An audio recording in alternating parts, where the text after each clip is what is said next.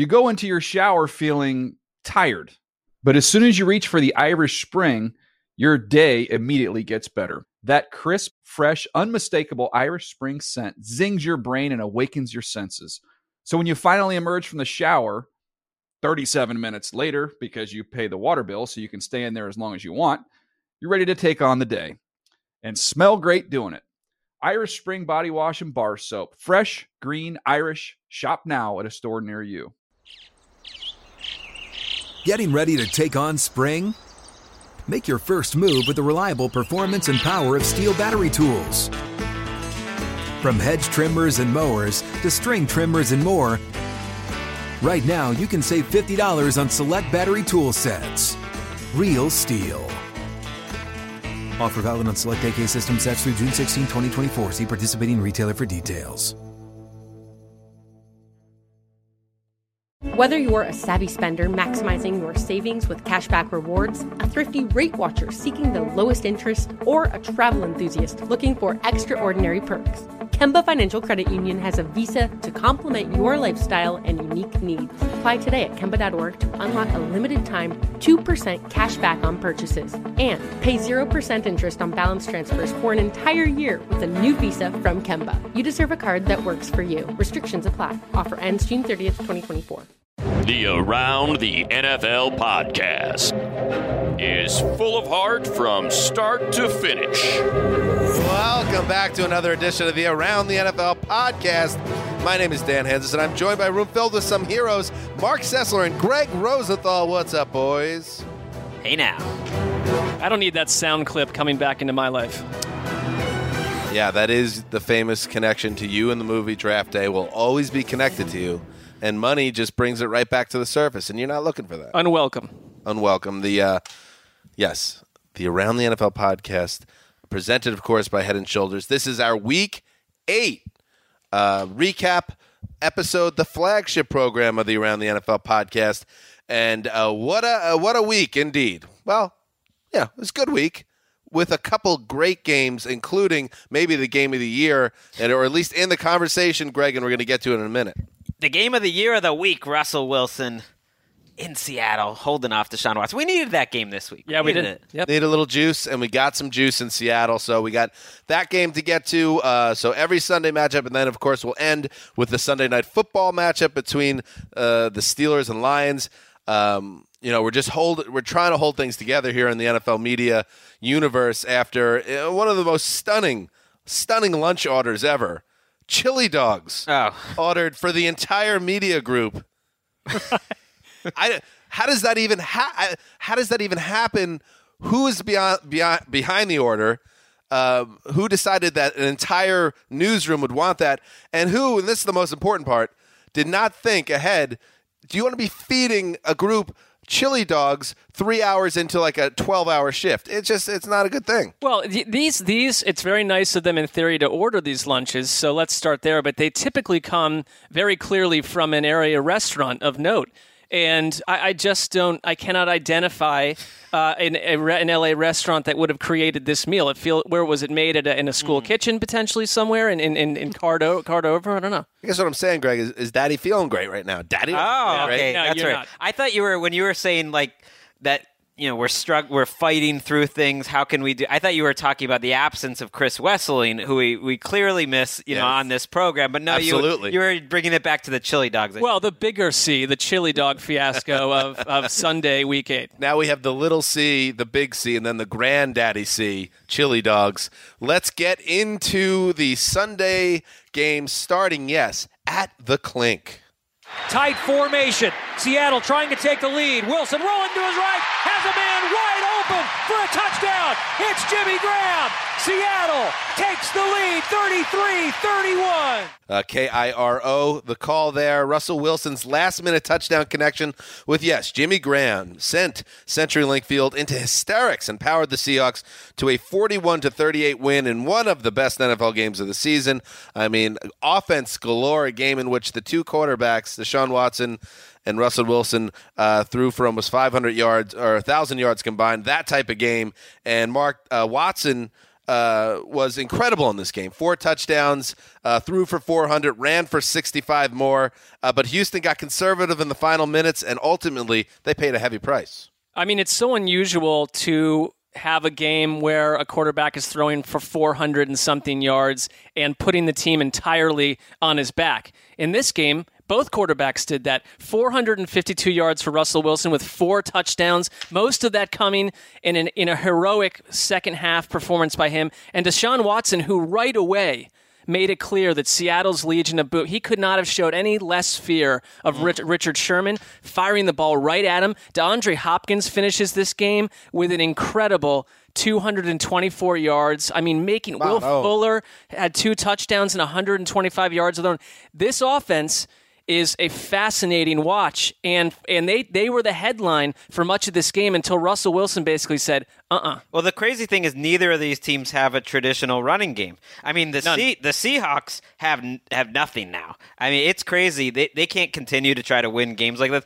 Russell Wilson won this game despite getting 3 yards from his running backs, despite not really having much of an offensive line. And oh, by the way, his team gave up 38 points. So, as great as Watson was, and, and he was great, Wilson had that one interception that was under three minutes to go. Watson had a few more mistakes in the game. That was kind of the difference. And ultimately, Seattle's defense did get the stop they needed on the third and two, where if Texans pick it up late, they get the first down and they win. Uh, it was third and four, and it was it looked like it was an option play where Watson could have held on to it or handed off, handed off to Lamar Miller, who got two, and it made me think about uh, a few weeks back where all they needed to do was get what it was a third and one or third and two against the Patriots. That's right. They stuck it in Lamar Miller's gut that time, and it didn't work that time either. And then they got beat uh, in the final second. So this time, to me, the Patriots game was frustrating, but at the end of the day, they thought they could get the yard. They didn't get. This time, it was overly conservative, and then it's almost as if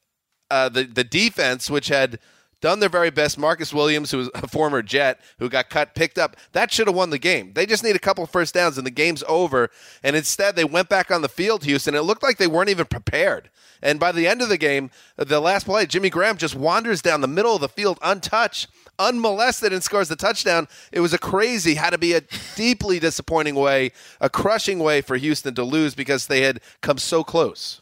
And that said, they're three and four, and you easily could flip that record or say they'd even have potentially five wins if things had gone a little bit differently.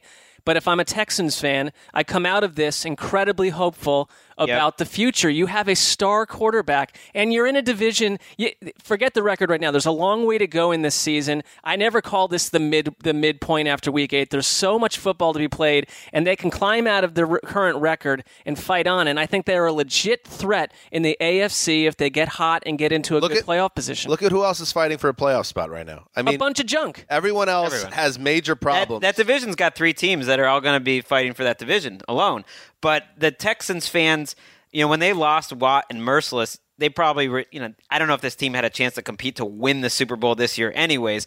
This season's all about Deshaun Watson. So I don't care if they end up going 6 and 10 if he keeps playing at this level. They have found a franchise quarterback for the first time. Watching these two guys, I was thinking, what if you could show the tape of this game to maybe a 10 year old Mark Sessler in the 1980s. Like, it would have blown your mind to watch two of the greatest quarterbacks ever in terms of being able to evade the rush and improvise and run around. like it's just they're playing football in a different way these two back to back it's And- insane uh, two more points. One, Greg, by the skin of your teeth, congratulations. oh yeah ends the losing streak. Big victory for you as well as the Seahawks. And also the Texans. The backdrop of this game was outrageous as well. Of course, with with uh, team owner Bob McNair, the comments that leaked out from the owners' meetings, uh, where he was quoted as saying that the inmates running the prison uh, situation going on, and, and and it led to a lot of Texans players kneeling during the anthem. majority of them So you don't you didn't know if they were even going to show up for this game mentally. They certainly showed up. They just didn't get it done. But don't discount that being an ongoing issue around this team that could affect their season. Oh, it's remarkable. If anything, it it's interesting that they essentially didn't practice Friday. You know, Hopkins left. I, I thought it was interesting. Uh, you know, the rookie D'Onta Foreman was also one of the players that did leave. He traditionally this season has had a big role splitting carries with Lamar Miller. Did not have a touch in this game. Alfred Blue got the carry. So I don't know if that was. I don't know if that was connected or not. Clearly, they weren't going to sit DeAndre Hopkins in this game, uh, but I, I don't know. Pretty strong statement by the players. Let's move on. McCoy, the running back. Taylor, up and over, lost the football, right to McCoy, and stuffed. What a job by the Raiders, and now they're saying touchdown. Unbelievable. They're saying Taylor broke the plane. Andrew Catalon of CBS with the call. He got it right eventually. Tyrod Taylor put the game out of reach with a fourth quarter scoring plunge, and Matt Milano put the Bills ahead for good in the second quarter with a 40 yard fumble return as Buffalo cruised to a 34 14 win over the Raiders in Orchard Park. Greg, the Bills are on the rise while the Raiders appear to be fading. That play, that call from Catalon felt bad for him there. Did you, though? was typical of well no I love Greg's like, make sure you cut Yeah. Catalon failing. I love it when an announcer has a has a moment It is like a that. major subplot sitting near Greg every Sunday. Cut to Catalon sitting in business class listening to our pod with a tear going Stop. down his cheek. yeah, I'm sure he's listening. Stop. That was a play that was decided just by a hair. That it could have gone either way, and that's how the call got messed up. It looked like he might have fumbled it, but no, it ended up being ruled a touchdown. And to me, that's kind of what this Bills season has been all about. I really admire what they're doing. I think they're playing hard. They're playing great team defense. But watching this game, and they won the turnover battle four to nothing. They're now leading the NFL in turnover margin at plus 14, I believe. Every time the ball bounces up in the air, it's like there's a Bills linebacker to take it the other way for seven, or a tipped pass that Derek Carr threw today, which gets you know picked off for an interception. It's just one of those years that everything is going their way, and they're also making their own luck and not making mistakes. These are the teams that a year later, when they try to figure out who's going to slide back to the pack win loss wise, it's these teams that are dominating turnovers because that Right. rarely duplicates itself. But there's something else that happened from today.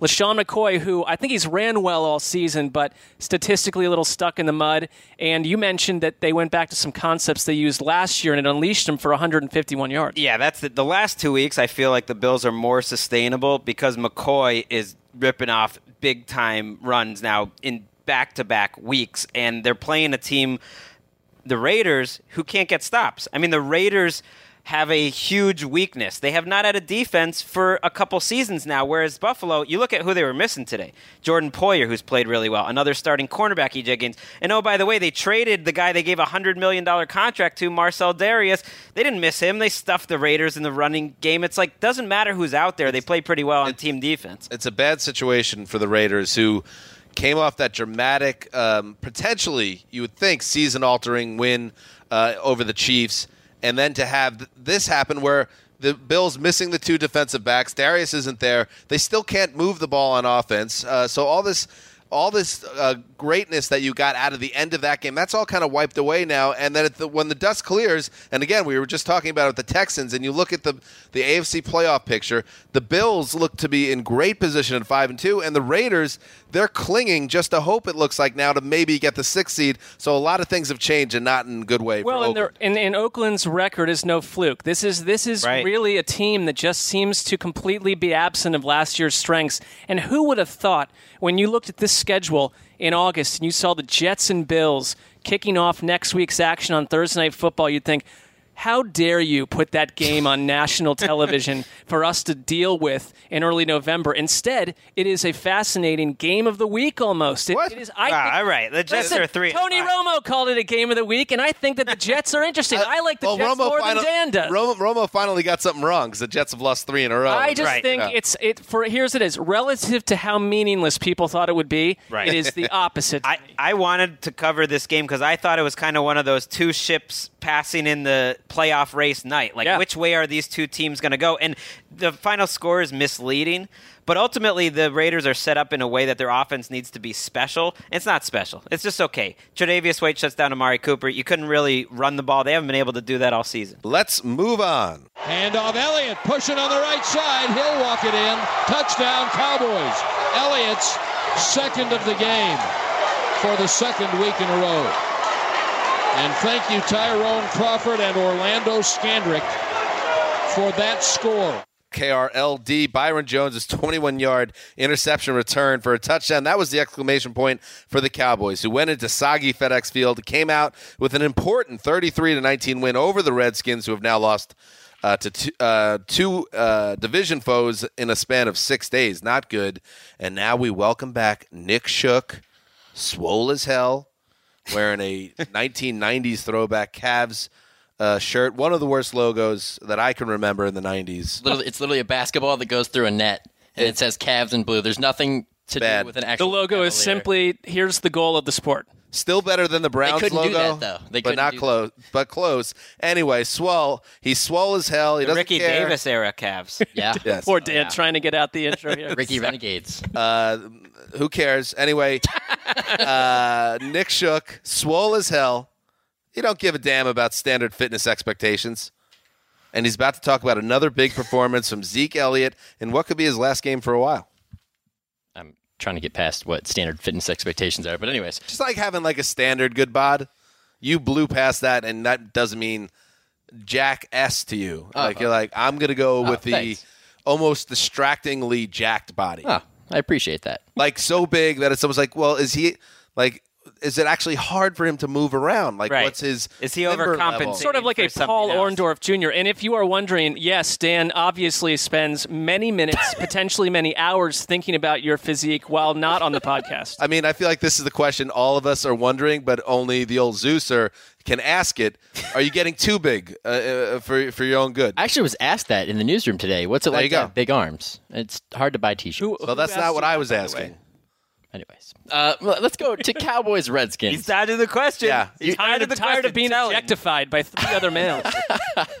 Uh, Ezekiel Elliott was he. This I wrote in the in the the post game recap that this is really encouraging for the Cowboys because the running game earlier in the season for them was not good.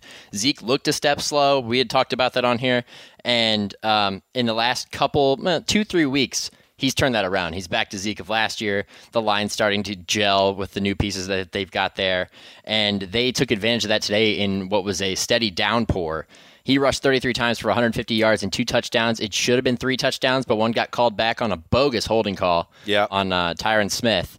And you know, it's it's going to be interesting to see because right now, if Zeke wasn't facing a potential suspension, I got a lot of stock in the Cowboys. It's moving up, but with that, you know, still being out there, Monday's the biggest d- day of the season for the Cowboys. Yeah, practice. It's absolutely. it's so strange, but you know that's the day we're supposed to hear from the court in New York that we believe will finally decide either the suspension starts next week or he should be clear for the Huge season. for the whole NFC. Right, absolutely. Because right now, the way the Cowboys are playing, and I'm not going to give too much credit to the Redskins because I think they have a lot of problems, and it's not necessarily a big, big statement win for the Cowboys. But the way they're playing in back-to-back weeks, they're really putting it together. And this game changed um, late in the second quarter. The Redskins are in control of the game uh, uh, for most of the first half, and they come out on the field up 13-7, attempting a field goal. Nick Rose, the attempt gets blocked. Orlando Scandrick scoops it up, runs 86 yards, setting up the Elliott touchdown in the second quarter. So instead of it being 16-7 going into the half, all of a sudden you blink and it's 14-13,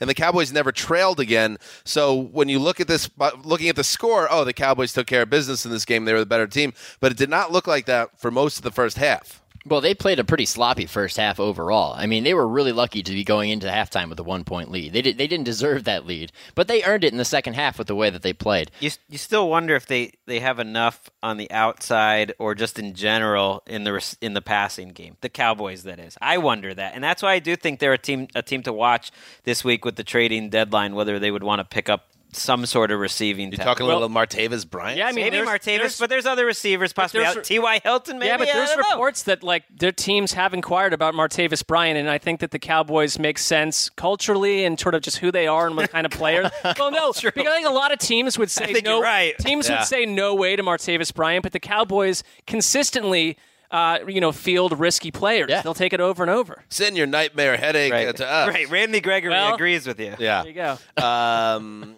any other thoughts? The Redskins, uh, again, uh, you know, the the conditions. Let's be fair, Shook, bad for everybody. But again, the the Redskins they just don't have it. And there's something like that annoyed me about that last pick six. That it was just a check down pass, like Yeah. floated in the middle of the field, no timeouts. It's like, What is going on with this team right now? They are a team that has been decimated by injuries, and especially on the offensive line. They're throwing guys in there who arrived this week and were blocking for them and not doing a very good job, I might add. There's a guy who used to block in Minnesota. His name's TJ Clemmings. He plays tackle. He was a. Uh, he who was an addition to the Redskins this year, and he was bad before he got hurt. He got ran over and then gave up. Uh, a, a, he allowed Kirk Cousins to get hit on actually a touchdown pass, you know, ironically. But they can't protect the quarterback, and they're suffering injuries in all parts of their team. And Matt Ioannidis, who had a, he's had a pretty good year so far, uh, especially against the run on the interior defensive tackle, he fractured his hand. Jordan Reed left with a hamstring injury. Niles Paul had a concussion. Wow. This is just today. Well, Yeah, we, we said in the offseason, this season could be decided for them on what Doctson and Terrell Pryor does. And if, neither of and if they anything. commit today, they combined for five targets and one yard. One yard, Which one was a catch, one touchdown. touchdown. But it was only because on the play prior, Doctson got flagged, or well, the, the cornerback covering Doctson, he drew a flag uh, for a pass interference in the end, zone that was kind of a gift. And and they're three On and fourth four, and you have Seattle, Minnesota, and the Saints. You get the Giants after that, then you have the Dallas again. So I don't know. I mean, they, they I find the Redskins fun to watch when they're kind of click when they're clicking. No run but game. this schedule is rough. Well, they need to get healthy first. Bottom line. Let's move on. Oh, Scott, that was your lock. hello. That's five in a row. Mm. It's five in a row, Greg. Can't make up ground on me this week. I mean, I'm looking forward to the streak ending because then we'll just stop talking about the standings in general. no one will actually find out if the streak Aw, ends. Greg's still struggling with being in last place. Aw. All right, let's move on. Five in a row, baby. There's the running back. Ted Ginn Jr. goes in motion. They flip it to the near side. Kamara trying to turn the corner, forcing the boundary, and he's going to score. Shrugs off a tackle at the two and ducks into the end zone for the score. Uh, that was WWL with the call. Alvin Kamara and Mark Ingram both rushed for touchdowns. Drew Brees threw for 299 yards, and the Saints topped the Bears 20 to 12 at the Superdome. Greg, another week, another conquest for the Saints, who have won five straight. Get excited, Mister Tulane. I, I mean, I'm excited. Saints fans should be excited because they're winning games in different types of ways. Drew Brees said after the game that he doesn't even feel like the, the passing game is really has it all together. And he's right. This was a game he only had five incompletions, but they could have put it away earlier. They didn't need to. That was the perfect clip to pick because Kamara, to me, is the key to the team. On one drive, you know, he beats you get they just get him in good lineup in good matchups where he's beating a linebacker on a deep sideline route. You just don't see running backs do that. And then on the next play, he's lined up in the slot and he's beating a zone. And it's just like if it wasn't for two Mark Ingram fumbles when they were in position to score twice late in this game, it would not have been as close as the. and that's an aberration for Ingram because I don't think he's had two fumbles in a game ever in the NFL.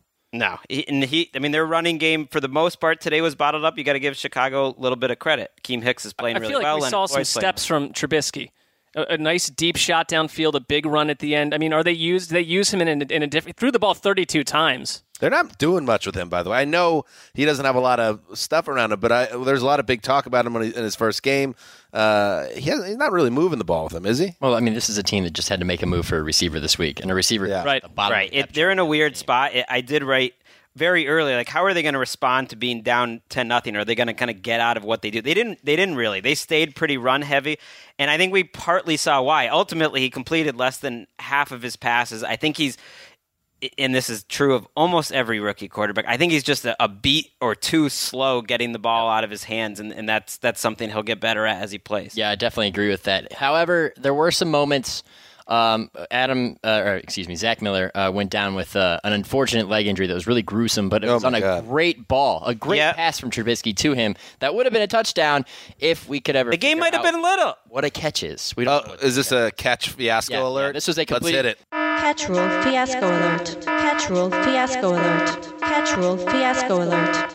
Yeah, yeah, you know, basically what happened was Zach Miller catches the ball. He proceeds to dislocate his knee, and then as he goes down to the ground, feels the pain, realizes something's wrong with his leg, drops the ball, and that right there is not completing the process of the catch.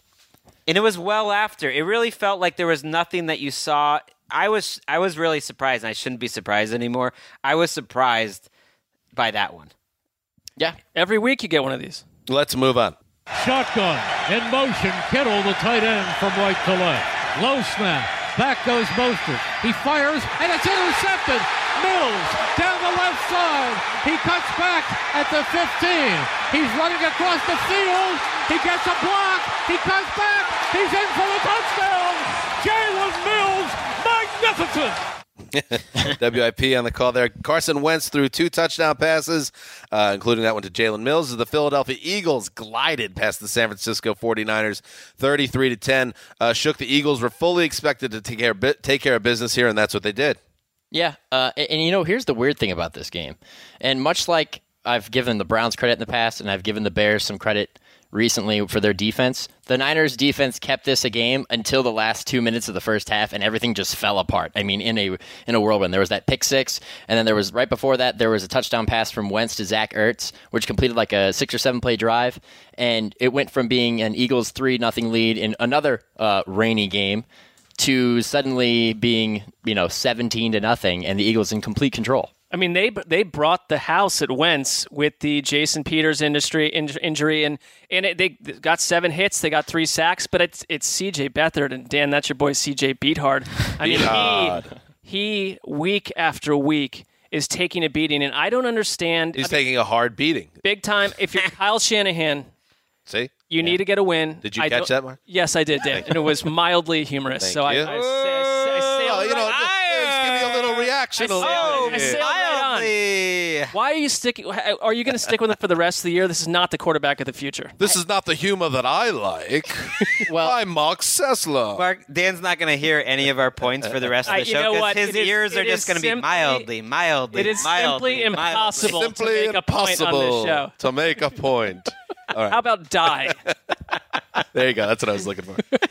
Here's the thing with Beathard, beat hard, is Brian Hoyer's worse than him still, and it's not I don't know. necessarily his fault. When he's protected, he makes some good throws. I mean, we're talking about the Niners here. We're not talking about a. He's not a franchise quarterback. You're right. They need to find somebody else in the future. But right now, it's got to be Beathard over Hoyer. Their problem, again, much like the Redskins in the last game, is they can't protect him.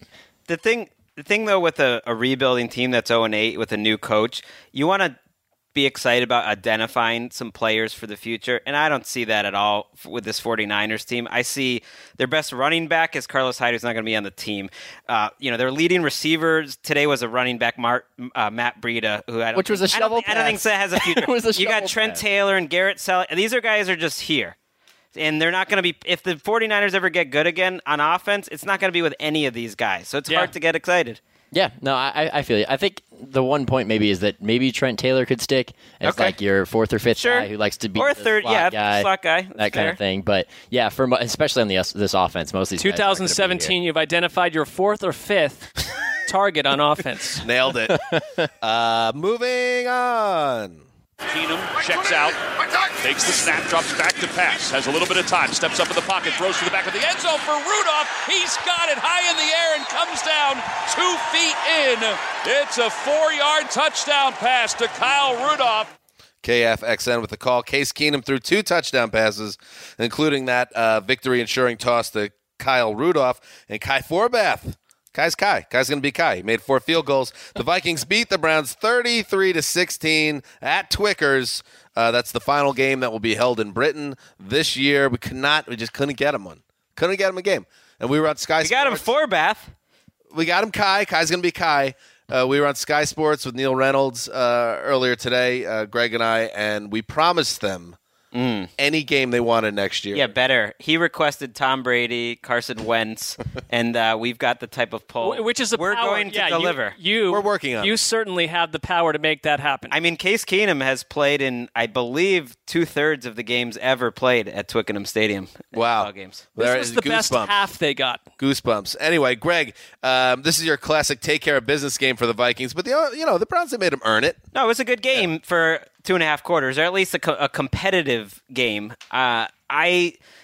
I just saw the Browns do things that bad teams do, though. I mean, they gave they gave away about ten free points when it, the game was actually close with a missed field goal.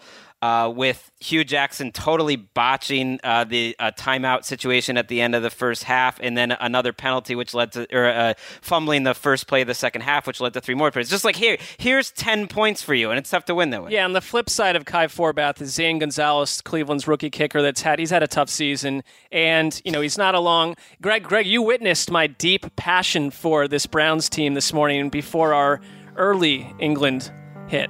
Yes, that's that's true. Like Mark Mark in the past has said that he's let go of the Browns a little bit. I think in this in this case he really is pretty pretty tuned out on this team. Smart. I mean, Nick on the other hand still still has that in his Nick, heart. how you doing? I, I do engage with people on Twitter after the Browns have lost this game this morning about why they don't need to fire everybody right now and how it's going to set them back. It's week eight.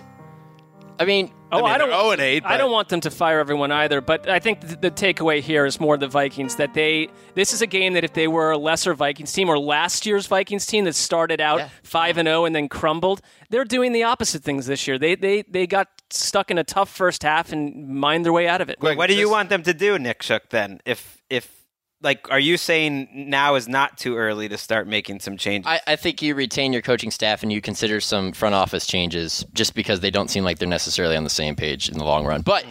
Bringing it back to the Vikings, I also had to defend Case Keenum on Twitter today. He's had a pretty solid season. Very busy We've talked Twitter about today, that. Nick. What is this? What I, is- I didn't what is wake this up. that you're doing? I didn't wake up this morning and think I'm going to have to defend Hue Jackson and Case Keenum in the same conversation. He made some plays on his own, but Adam Thielen makes him look good. And I Yeah. feel for Keenum because he's been in a lot of different situations. And I could be wrong about this, but if you read Mike Zimmer's quotes after the game when they asked about Teddy Bridgewater, and he said, I hope I have a decision to make. You know, mm. Case has pl- played well, but we'll see what happens there. I, I really. Just, the, just the, it's just a guess. I really think Teddy Bridgewater is going to be the starter after the bye, and he's going to be the one that possibly takes this team into the playoffs. Here's the thing, you know, they're winning games, so this is a good position to be in Right. regardless, unless you make the change and the wheels fall off. Wait, what? So what's the Sam Bradford situation? Where are we at now?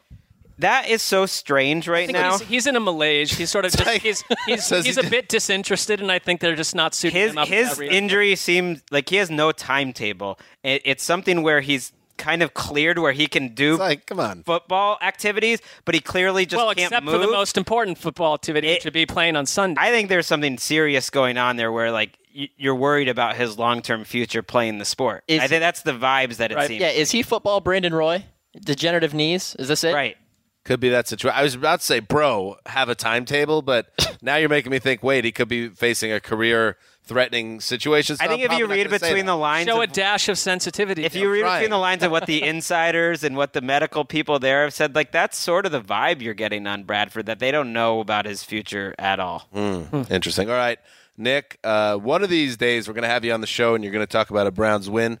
That is not today. It's funny. I did a preview. Um, Is this another Twitter another situation? Twitter thing. No, Yeah. um, with somebody in London, and, and I Twitter bits with He said, Nick he goes, he goes, what's the goal for the Browns? And I was just like, win a game, any game. It doesn't matter. Yeah. Just one. One and fifteen would be Eventually. perfectly fine. Perhaps. All right, there goes. shook Shook. off to now defend Manuel Noriega on Twitter this evening. Have a nice evening. Shook doesn't know who that is. Piazza There he goes, off to the gym. Get that pump in. Was that a T- Tuiasosopo ref in a big spot? Back in buys day. What if after all this time, Shook's actually just been wearing one of those gigantic, uh, like Halloween esque like bodies that you blow up? And he with a has like his actual body is like Mike Glennon esque. Sure. That would be awesome. I, I wouldn't say it'd be like the biggest NFL scandal of the year, but it would be up there. It would rock the newsroom. I mean, it'd be the biggest NFL scandal of this room for sure. Uh, let's move on. Matt Bosher to punt right to left. Jeremy Kerley, return man at his 25. Snap, shot in the air, directionally wobbling to the far side. Hard backpedal, retreating, and losing the football. The 15 Falcons fall upon it. Kerley lost the ball. The Falcons pounce at the 13 yard line. A giant special team snafu. All right, that was WZG with the call. Jeremy Kerley's fourth quarter fumble sucked the life out of the Meadowlands and led to the insurance points the Falcons needed. Uh, a 25 to 20 win for Atlanta, uh, which snapped a three game losing streak. The Jets, meanwhile, they've lost for uh, the third time in as many weeks. And um, we'll start with the Falcons. They are the winners, and uh, not a perfect effort by any stretch. And the only reason they won this game, and it was this game also in a very soggy day across the uh, east coast of this country, raining the entire game, pouring for for large swaths of the game. But I will say this. Um, ball Large security swaths of the game. swaths of the game. uh, Matt Ryan lost three fumbles in this game, two turnovers, uh, a failed two point conversion attempt. And I don't want to be too negative, but Austin Hooper dropped a short touchdown. They had six red zone trips and had two touchdowns. They had a punt return touchdown wiped out by a penalty. Still, they were good enough to beat the Jets because the Jets are uh, just good enough to lose every week. I think the Jets are the um, best bad team in the league, and the Falcons are the worst good team in the league. Well And said. When those two teams square off, what happens? A narrow win for the worst good team. That's what happened today. Couldn't have said it any better. The announcer used the term snafu, and I'm sure you guys know what it stands for, but I, it reminds me of when I once was at a wedding and quizzed, my friend and I quizzed roughly 120 people if they knew what IBM stood for. I thought 90% would know, and roughly maybe 35% of people knew what IBM stood for, which was stunning. Uh, IBM is Not I've been moved, as, as old IBM dads would use back in the day. your dad is an IBM man. Well, does they, that would, even they, would, mean? they would move you all around the country all the time. So it oh, your used- dad worked there. Uh, he did for a stretch. is it like integrated business movements or something? I'm not telling you. I don't. I don't care, but like, I'm wrong. Yes or no? I'm not going to say. So anyway, yeah, the Falcons were sloppy, but they were good enough. In fact, this is the first time- International Business Machine. Bingo. Which is a I didn't know that. which is a clunky name for a company. highly so. clunky, highly clunky. Uh, the, so the yeah, the Falcons didn't play a perfect game. The, the Jets are they'll just drive you nuts. I mean, the, again, At one point in the game, you were like, "This is my favorite bad Jets team ever." I I feel like they have gotten, even though you you're at peace with like, okay, they're not going to be a playoff team this year necessarily.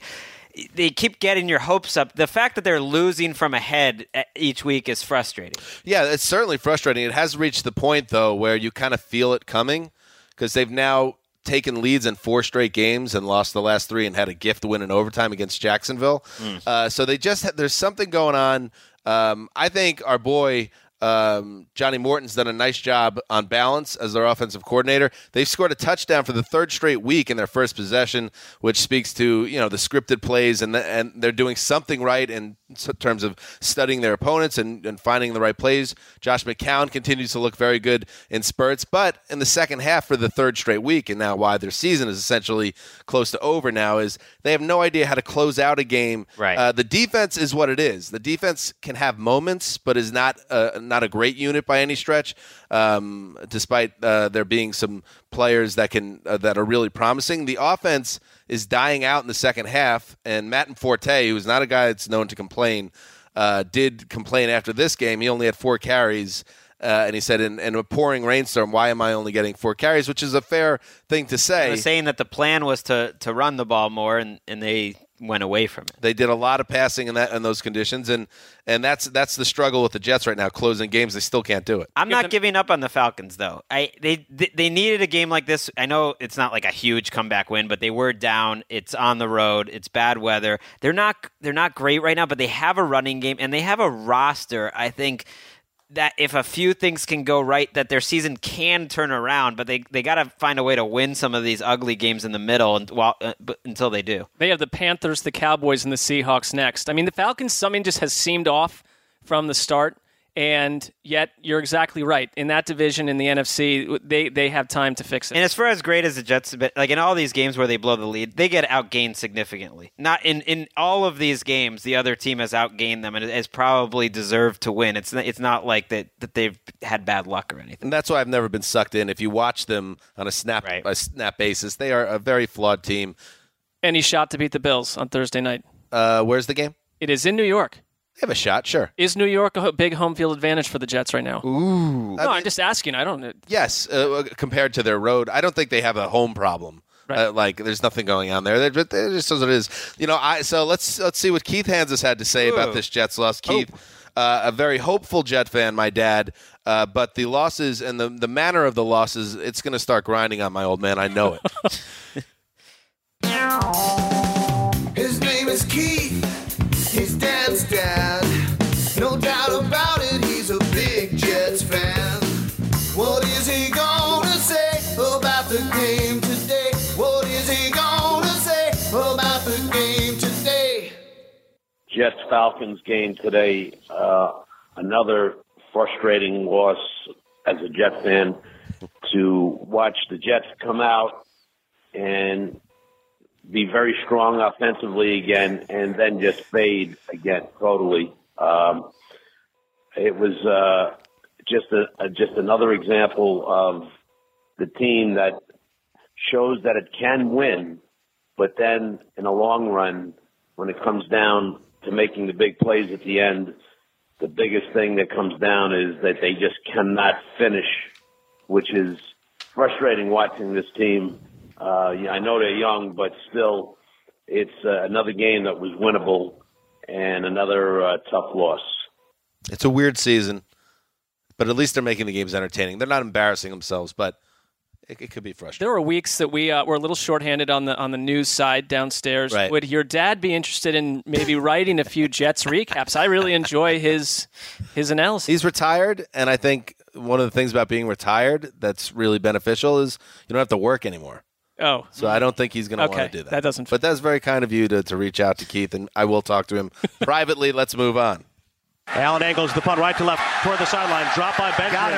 Returns it back toward the end zone. He's spotted up inside the goal line. It's caught under by the Patriots. One, it It appears is ruling that he got out. God, the was other that watched the stupid. conference. As Brandon King and Matthew Slater were downfield, Benjamin curling to the right side. Yeah. Dropped the ball, and then he circled back, and he's tackled for a safety. Oh, stupid is what He stupid muffed it at does.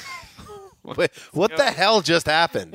The uh, well, that that was stupid is what stupid muffed it at does. the- I guess if if you have a punt return uh, that's returned into the end zone for a safety, you're gonna have a weird call. That doesn't happen too often in the NFL. The whole thing was bizarre. Is that Zolak? I think Oh, yeah. it was. He's popping off. He's Oh, yeah, probably that- feeling himself. What He's excited. Scotty Z. It sounds like Bernie Kosar during a preseason. No, no, no.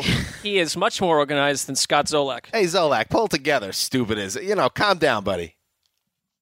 Eh, That's on my radar. That was that was maybe one of the the ugliest special teams plays of the Right, I'm not. It's not too often you see a punt returner run backwards ten yards and take a safety. That's a, that's bad. a, that's a pretty Experienced punt crazy. returner. I have never. I, I would like to see the stats on that, but I can't imagine that's that's happened too often in NFL history. He might have set the record for running backwards on a punt return He's an before. experienced punt returner too. I mean, he he Sure. really must trust his ability to have you know escaped that jam, and it didn't happen. But you know what else doesn't happen often? A professional broadcaster calling a player stupid. I hear you. Oh, stupid is what stupid muffed it at does. Where's the It's radar? also as Lindsay, I need my radar back. Where is it? As stupid does. He, He's officially 11 yards. He that he ran backwards. Give me my radar, Lindsay. You're on the radar, Zolak. Is that- Show some respect. It's like he's been on your radar for like roughly half a decade. But uh, No, I, on balance, I like Zolak typically, but you know. Anyway, Tom Brady threw for 333 yards and a touchdown, uh, and the Patriots, uh, with the help of uh, Travis Benjamin. Uh, they got a 21 to 13 win over the Chargers at Foxborough. Mark, the Pats offense was not in stellar form on Sunday, but again, the defense uh, rose to the occasion. Yeah, the defense played a nice game, and I, I I have to give the Chargers defense credit too because there were multiple moments, especially towards the end of the first half, where I thought they had 15 points in the second quarter. New England they're up 15 to seven. That they're going to blow this game wide open, and Los Angeles found a way to hold them to field goals down the stretch. Only six points in the second half for the Patriots, and Stephen hmm. Gostkowski, so reliable typically, kept this thing close with two botched field goals of his own. Not so since the start of last season. All right, so He- then he's a he's an average. his career is essentially guy. about to end. I think is what what, what we're trying to tell you. But no, I mean it's it. This was just the Patriots. Mark in scramble recovery I'm mode there. No, no, I'm just I'm saying. Not, I, I'm, I'm saying. not going PFF on this guy's kicker kicking this season. But yeah, I don't know. He's yeah, he's been not too good. I'm just saying he he's he's on Patriots fans' radar Since that to AFC put it, title to put it to put it a different way. I like what New England did in this game. Nice game today for the kicker, though. Yeah, He had a nice nice game today. Yeah, really did. So, but th- this reminded me a little bit of how New England attacked Seattle and their pass rush out of the gate in the Super Bowl two Super Bowls ago when they or three Super Bowls ago when they they basically mm. used their running backs to a high degree on quick release things to to, to kind of offset Joey Bosa and Melvin Ingram who did they were Brady was under a lot of heat, but he showed once again with his footwork, and he kind of can obviously just sort of see stuff coming from behind him. He evaded what I think another quarterback would have taken a lot more punishment than he did. Well, this game and really this trend for the Patriots is now not just one week. I think they're trying to play complementary football by controlling the ball. They had what 50 plays in the first half, something like that. They- 40 to 19 in right. play count. and they end up with over 80 plays, and they're trying to play complementary football where you where you keep that defense off the field and. It kind of reminded me of the AFC Championship game with the Chargers, where it felt like it was really one sided and that the Patriots should have control. It was almost the exact same final score. Uh, but in the end, the Chargers are in that game at, to the very end, and Philip Rivers get, you know gets the ball with a chance to try to win it. Yeah, one difference for me because I think last few weeks we've seen That was 2008 AFC Championship for your young listeners. Way back when. Forget that ever existed. Hunter Henry, who's been so involved of late, Isn't two catches for 11 yards. Like that to me, when they when without him being sort of an integral part of the game, they they lost out through the air. But Melvin Gordon had the best game of his of his whole season today. With, Mm. you, you know, 80, I think it was an 83, 87 yard touchdown right out of the gate, which is a franchise record and a career long for him. But they this offense too, just I, I don't know. This has got to be another. You want to talk about a Jets losing in a way the Jets lose. This is another Los Angeles defeat where they could have pulled this thing off had things been a little bit different down the stretch. I am. Oh. Oh yeah.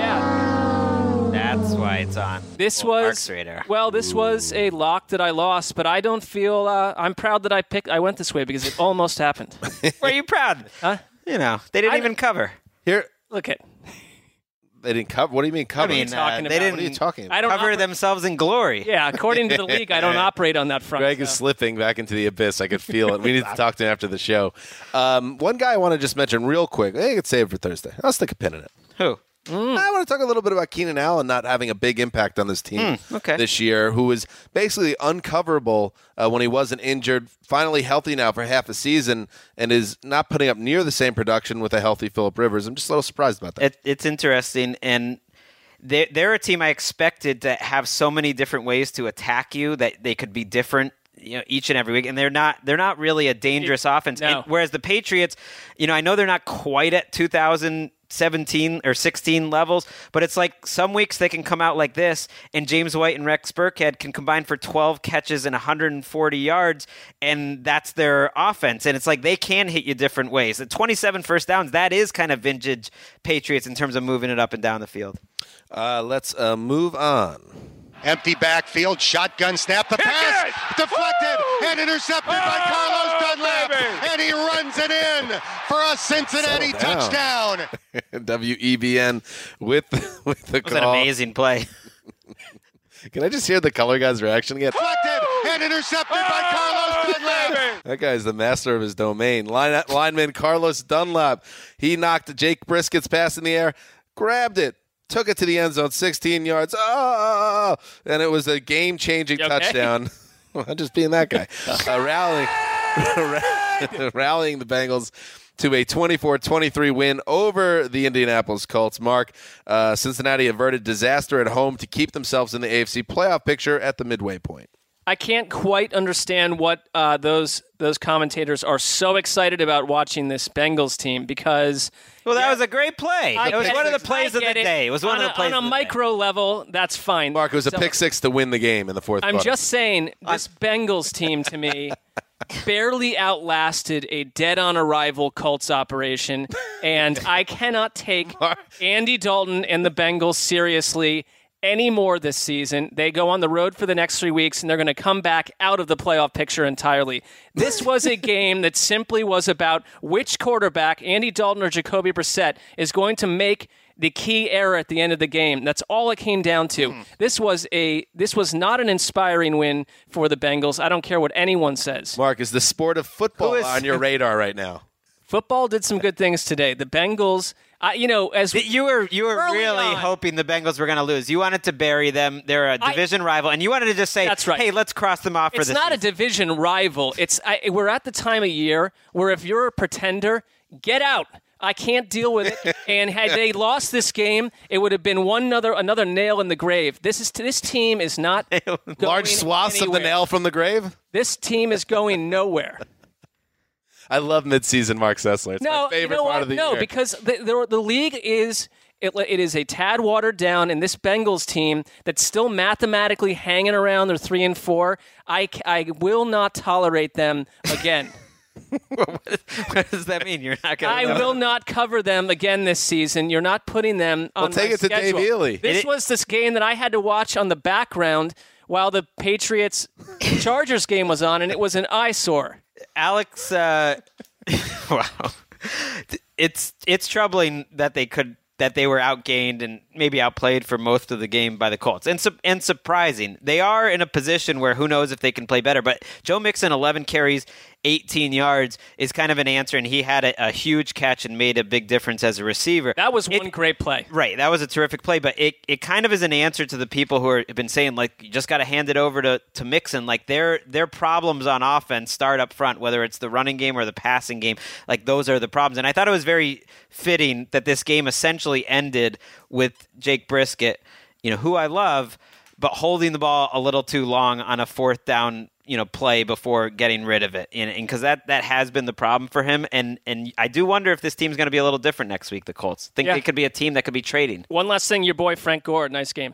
Frankie he's he's he's, he's close to 5 yards a carry over the last month How and about Mark, that? and Mark, I believe you have one more comment about Cincinnati. Well, Marvin Lewis is an idiot. Let's move on. Stewart in the backfield, tight line splits. Newton turns, hands to Stewart, who leaps, Yes, extends for the goal line, touchdown. Yes, he did. Yes, he did indeed. Cam Newton threw, threw for 154 yards, uh, a touchdown to Kelvin Benjamin. Uh, Jonathan Stewart had a touchdown. The Panthers defense did the rest. A 17 3 win over the sleepwalking Tampa Bay Buccaneers on Sunday in Tampa. Uh, gentlemen, I don't know. You know, let let the the Tampa Bay Bucks. We'll get to the Panthers in a second. Let the Tampa Bay Buccaneers be the latest and perhaps strongest reminder not to fall for the Hard Knocks team. And I'm not saying the season's over, but at the midway point for Two them, five. They're three games back of the Saints. yeah, at the midway point of the season, I know they played seven games because they had the week one bye. Um, they get a big fat F from me in terms of uh, expectations, uh, in terms of everything we thought we knew about kind of the, the chemistry and the vibe around that team in Hard Knocks. It was all kumbaya in August, and now everybody's upset about something. Jameis Winston had a, a really bad game uh, today, and and and what was an important game, I thought, Greg, because and I'll point to one one uh, sequence that happened in the second half.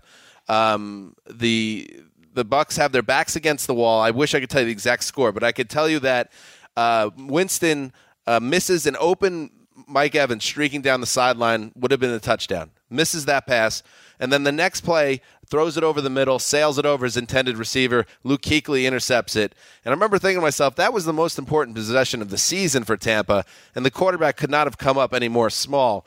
Uh, and that's kind of the state of the Bucks right now, a team with a lot of potential, but not even coming close to reaching that potential. And the standings tell the story. Well, J- Kirk Dirk Koetter had an interesting week where he insisted to the media that Jameis Winston suffered no setback despite sitting him for the first two practices of the week this week, uh, where then he was on a Sirius show on Friday night and he admitted that Jameis Winston re-injured his shoulder against the Bills. So I'm not saying that is explains away the Bucks season. It obviously doesn't. Winston played great last week, but his shoulder, I don't know if today was a problem. He certainly wasn't throwing it very accurately today, and this was the type of game where the thing that stuck out to me was Mike Evans after the game saying we're not as good as we thought. Like this is what we keep hearing about the Bucks. Like I don't know, it's 2017. Like our team's really falling for the, their own like preseason hype that much. The Giants have been saying this too. That like we're, we're not as good as we thought we were. We thought we were great. We thought all the preseason hype meant something. By the way,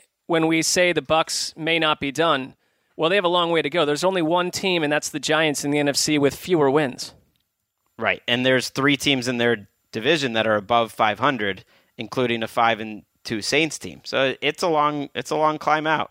And on the Panthers side, they had a nice drive early in the game. Didn't do a ton on offense, uh, but didn't really need to. And, you know, shout out to their defense, who once again are looking good. Yes, they lost 17 3 last week. They won 17 3 this week, but they only gave up three points on defense last week. Right. Uh, there were uh, two defensive scores that, that uh, submarined them in that game. So the defense is playing great. Um, so that's not uh, what their problem is, and they still seem to be Carolina, despite them being up and down. The team with to me that has the highest ceiling uh, Hmm. in that division. I think New Orleans will give them a run for their money, but we, we're just not used to seeing that from the Saints. But the Panthers, like, I mean, they've had some, they've had some rough weeks, and somehow they sit at five and three right now. So they're totally in the picture. And Jonathan Stewart didn't really run. Like they still didn't have a running game like that. The second they have a running game, then I'll start buying them. Is that going to happen? I don't know. I mean, you never know. It doesn't look like it's going to happen. Not right now, anyway. Um, all right, Mark, um, you have some dad work to do. Is That's that correct? Yes. Is Daddy ever coming back? yeah, it is my child Luke's seventh birthday. I did celebrate it a bit yesterday. Seven years old. Seven wow. years old. Where does the time go, Mark? Well, I don't know. It goes quickly. I don't have an. If I could answer that question, I could. What did you do to celebrate on Saturday? Went out to brunch. Uh, opened up about forty-eight boxes of Legos that arrived in the mail from various family individuals and members, and uh, cake and lots of sweets and. So what? This wasn't a situation because your sons. I'm not sure which one actually pressed the button. They famously once ordered Legos through Amazon on their own somehow through Yeah, some they- sort of well- one-click ordering. It was amazing. Yes, they have Incredible work. incredible iPad skills and somehow ordered a, I guess, sort of an, a non registered, kind of no longer sold Ghostbusters haunted house that cost $470. and it showed up at our house and we were totally stunned. Um, they almost pulled it off. They almost did it. Who uh, is Luke the ringleader with the iPad, or are they equal parts like criminal Equal masterminds? parts. It's, it's an ebb and flow scenario. Very interesting. All right, Mark. Well, you do your dad thing. Thank you. Prioritize family over the podcast again. Yourself. For the final eight minutes of their, of their being awake today, I will suddenly be in the picture. All right, bye, Mark. All right, before we get to the last game, I have a question, Greg. Wow, I'm waiting to hear this one. Was it a comeback? Is that the question? Or that's with Mark. No, I got no bits with you in the comeback realm. Want to save big? Love to. Well, over 300 million smart and thrifty shoppers have discovered Wish, the mobile mall app that connects you to thousands of players, merchants. Wish makes it easy to shop fashion, shoes, electronics, kitchen gadgets, and more. Greg, this is your big chance on the What? Wish read. Because sometimes I'll throw it to the other side of the table. Yeah. Now, no choice. I'm going to you, and you're getting your opportunity. Yeah, okay. Anyway, that way you pay 60 to 90 percent less than what you'd pay in a department store. Well, just store. No markups, no overpay. They even have an outlet section complete with products from amazing brands like US Polo, Champion, Wrangler, and Gatorade. No, Hanes. Ah. Hanes, man. The underpants giant. And if you can wait a few weeks for delivery, you'll get lower shipping prices than almost anywhere else. No wonder it's the number one shopping app on the App Store and Google Play, and the highest rated mobile shopping app in the internet world. And now, for our listeners, Wish is offering all new users a free gift with purchase, but dedicated Wish lovers, don't worry about being left out and don't be jealous. That's petty. All listeners can get 20% off your purchase by using my code AROUNDNFL. Just download and open your Wish app, find things that you didn't even know you needed, and enter my code AROUNDNFL for 20% off your life purchase. All right. Just do it. Just do it. You know, the ad's over. Do, Ad's it, over. do us a favor. I'm, I'm asking the I'm asking the listeners. Just do us a favor. Support All right. us. Okay. Yeah. Do that. But we're not going to be desperate about it either. If you like the product, use it. Yeah. We support it. Let's move to Sunday Night Football. Oh, Sunday night. Ben in the shotgun stands in his end zone with two protectors. He's back. He waits. He fires down the field, and it's caught on a dead run. That is Juju Smith Schuster. Foot race 35 30, 25 20, 15 10. Pittsburgh Steelers touchdown. 98 yards. Uh, officially 97 yards. Juju Smith Schuster with the play of the game, his touchdown in the third quarter. Uh, gave the Pittsburgh Steelers all the points they would need uh, on Sunday in Detroit. A 20 to 15 win over the Lions, who just have to be sick uh, in the locker room right now, Greg Rosenthal, because they had five opportunities in the red zone against the Steelers. Uh, tonight in their building in a very important game and scored zero, count them zero touchdowns. They had 482 yards in this game. That when you see a number like that, you're thinking a team's in the 30s, maybe the 40s. You only end up with 15 points. That's the third most yards by an offense in NFL history without a touchdown. And this Lions season would be so different if they could pick up a second and one or a third and one. This is not a one game problem. This has been a season long problem. They'd have two or three more wins if they could do it. Oh my goodness! I mean, Matthew Stafford, I he's now done this twice in his career, which is insane. He's thrown for 400 yards and not a touchdown. Mm. 423 yards. He averaged 9.4 yards per attempt. Uh, he did not throw an interception. Dropped some dimes tonight. Some very nice passes. He was certainly not the problem, but you know, and the thing I was thinking, Greg, and we talked about it while we were watching this game. There's you could point to any of those red zone possessions uh, that were kind of a mess, and the one I'll, I'll I'll go with here is the last one where they had a chance to take the lead late in the fourth quarter.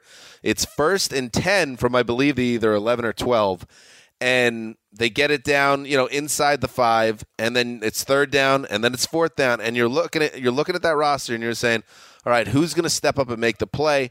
They have some nice players on that roster, uh, skill players, but there's nobody that I really trust in that spot. And as much as the running game's a problem, to me, a true lack of a number one receiver, yeah, that's a big issue too. That that's a huge problem. Uh, our friend Kevin Patra, you know, famous Lions fan, he says they lost because Jim Bob called a horrific game in the red zone. I think that's part of it, but a lot of it is they can't run the ball straight ahead to pick up a yard or two. And you just need to be able to do that as a team. And you got to give some love to the Steelers. For instance, on that last fourth down, they only rushed three. And Shazier, I believe it was, rushing up the middle, and, and Dupree on the left side made Stafford get rid of the ball. On, when when you're dropping eight like that, the best you're hoping for is just to waste a lot of time and kind of improvise, and someone gets open late, and they made sure that didn't happen. So on a bad day, in theory, for the the Steelers defense, they made all the big plays. And there's been some talk out there that perhaps the Steelers are too reliant on uh, their two big playmakers, Antonio Brown and Le'Veon Bell. Uh, so consider this a good sign that uh, not a great Lev Bell game, who had uh, 27 more touches but didn't really uh, do much, did score a touchdown. But Juju Smith Schuster, the guy that just seems to be in the middle of everything. And you know Martavis Bryant. Uh, inactive in this game is sick. Watching Juju go for 97 yards and a touchdown, and then have a whole choreographed act on the sideline, which I loved, with uh, putting the chain on the bike and having uh, having fun. All the all the teammates. He locked it up. Nuts. Uh, he locked it up in a big spot. I mean, Juju Smith Schuster locked it up. First sure ever. did. He sure did. So uh, Juju Smith Schuster going seven for 193 and one. How about that? Um, so uh, he almost doubled for the Steelers. He almost doubled his total yardage for the season. It feels like Juju Smith-Schuster's been everywhere because we were, you know, he's gotten a lot of run here with this bike routine with the Martavis Bryant back and forth. It's like Juju Smith-Schuster. He, it's all about him right now in Pittsburgh. He, and Yeah. he, he only had about 200 yards going into this game. He, he's a fun player to watch. And Antonio Brown, you know, that's getting at him too. He's like, how am I- how come my, my bits aren't getting traction like that? And one one last note uh, from me, Greg. Um, I have a, I had a legitimate Sessler. Sometimes we we joke around on the show about having Sesslers, or we don't actually have. I had a legitimate Sessler, a vision even of Juju Smith Schuster that first Sunday in February in Minneapolis, riding that now famous bike on the field with confetti everywhere, and his team are, teammates all wearing white T-shirts and caps. Wow! And all the NFL film crew following Juju on his bike. After, of course, he has a nice game there, two scores, a touchdown, and a Steelers Super Bowl win. Just, just a Sessler I had. Check, Checks out for me. You, you've been telling me all season, oh, well, why even play out the season? The Patriots will end up there. Well, I had the Steelers in the Super Bowl going into this season, and their previous two games I thought were the most impressive two games by any AFC team all season, back to back. And they're not going to be that good every week. In the end, they get a road win here to put them at six and two. They're in a great, great position right now in the AFC. I didn't believe it until I had that vision. Yeah, now everything's now, changed. now you're on board. All right. Uh, that's it for the Sunday edition of the Around the NFL podcast. Uh, we'll be back on Tuesday with our next show. And uh, as we teased uh, or revealed in our mailbag last Tuesday, we are going to stick a fork in some teams, and that's going to be tough, Greg. It's not going to be. I know you're not looking forward to it because it's a tough assignment, especially in a strange topsy turvy season such as this. Well, I'm all about you know unpredictability. Unpredictability reigning, you know that you never you never count out anything. I'm not counting out this Lions team just because they're three and four. All right, I like Don't it. So uh, Marc will be back. Uh, Connie Fox will be with us, and we'll, we'll have a good time. So thank you to everybody for listening. Uh, that is it for today's show. And with that, this is Dan Hanzus signing off for Marc Sessler, the Sizzler, uh, in absentia, uh, the old boss, Lindsay Fulton, behind the glass. We will see you Tuesday.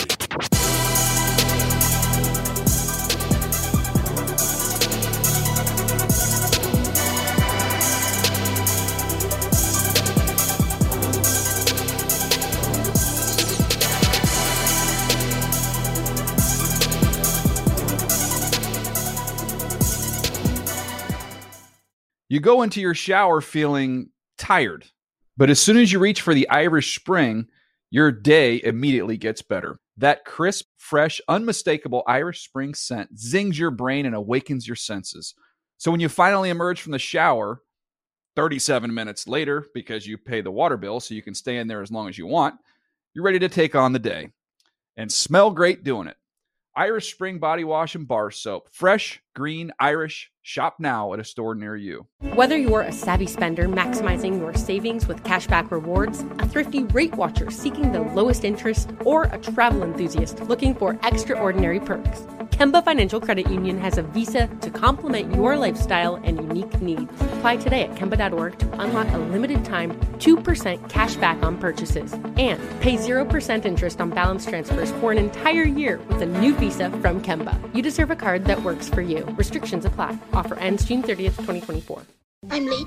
I'm late for a very important date. Time is running out to score adult theme park tickets at child prices from Undercover Tourist. This summer, make your Walt Disney World vacation more affordable than ever. Escape into a place where magic has the power to transport you into stunning worlds and your favorite stories for less. Buy from Undercover Tourist, an authorized seller, and link to official Walt Disney World apps so you can add on Genie Plus and Lightning Lane upgrades easy. Book your adult theme park tickets at child prices with Undercover Tourist now and save. UndercoverTourist.com. Indeed.com.